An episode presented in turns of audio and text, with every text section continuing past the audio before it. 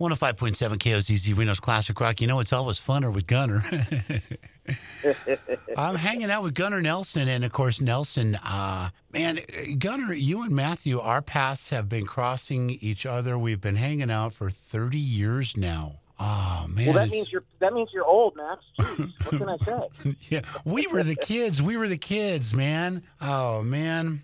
You know, um, let me tell you. So we're talking to Gunnar Nelson, and of course, there's a big a surprise that we're going to share with you. So a, a very romantic way to spend Valentine's Day with the twins, Matt and Gunnar, and uh, we're going to get to that. But uh, let's just.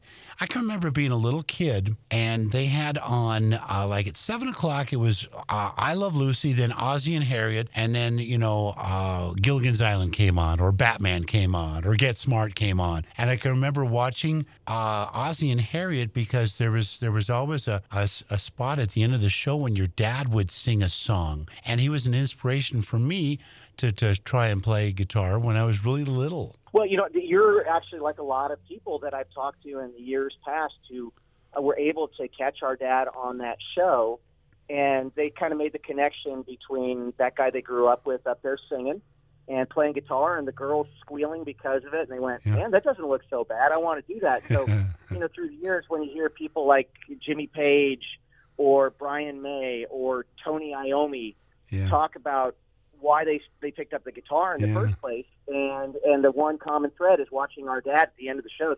Man, it makes me feel good because I love all of their music too. Yeah. Well, your dad had great hair too. He had a, he had fabulous hair. Yeah. Absolutely. So now we're talking to Gunnar Nelson, of course, Nelson. Now, the, your family in uh, what is the Guinness Work Book of World Records? Uh, uh, three generations with number one hit records. Your uh, your your grandma and grandpa.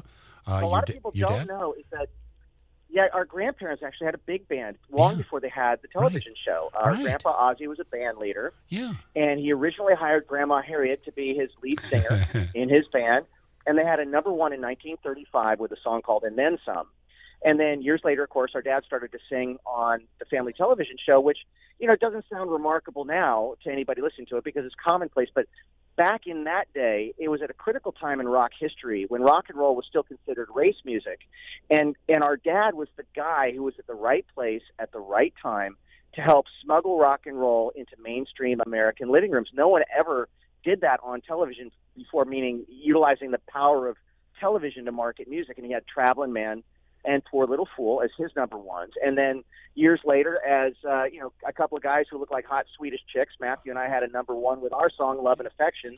Yeah. And that's the Guinness record, the only family in history with three generations of number one hit makers. Now, you know, you guys have got something really cool coming up this Sunday for Valentine's Day. It's a virtual concert that you and your you listening out there, you out there listening, you and your your loved one, your your, your favorite person in the whole world, your you know, your yin, your yang, you can spend Valentine's Day with a virtual concert with Matt and Gunnar. Well, hey, look, it's it's pretty exciting. You know, the one thing that this COVID year has done is it's kind of made us have to pivot. Like a lot of people in Right. music have Right. had to do. A lot of people in life have had to do. You know, normally what we would do is be able to go out and play concerts for people live, and it's our favorite thing in the world to do. Yeah. But with the blessing of technology, at the very least, what we can do is we can actually, from our own uh, rehearsal space or our performance space that's in my home in Nashville, it's all a professionally staged thing, lit up, looks great, sounds great. Uh, we can actually reach out to you in your own living room. And, you know, my, my wife pointed out to me that, you know, Valentine's Day for a lot of people out there is somewhat bittersweet. Look, if you've got somebody that you, you love and you snuggle with, it's absolutely awesome. Personally, around my house, look, every day to me is supposed to be Valentine's Day. Every day is supposed to be Father's Day, Mother's Day, and all that.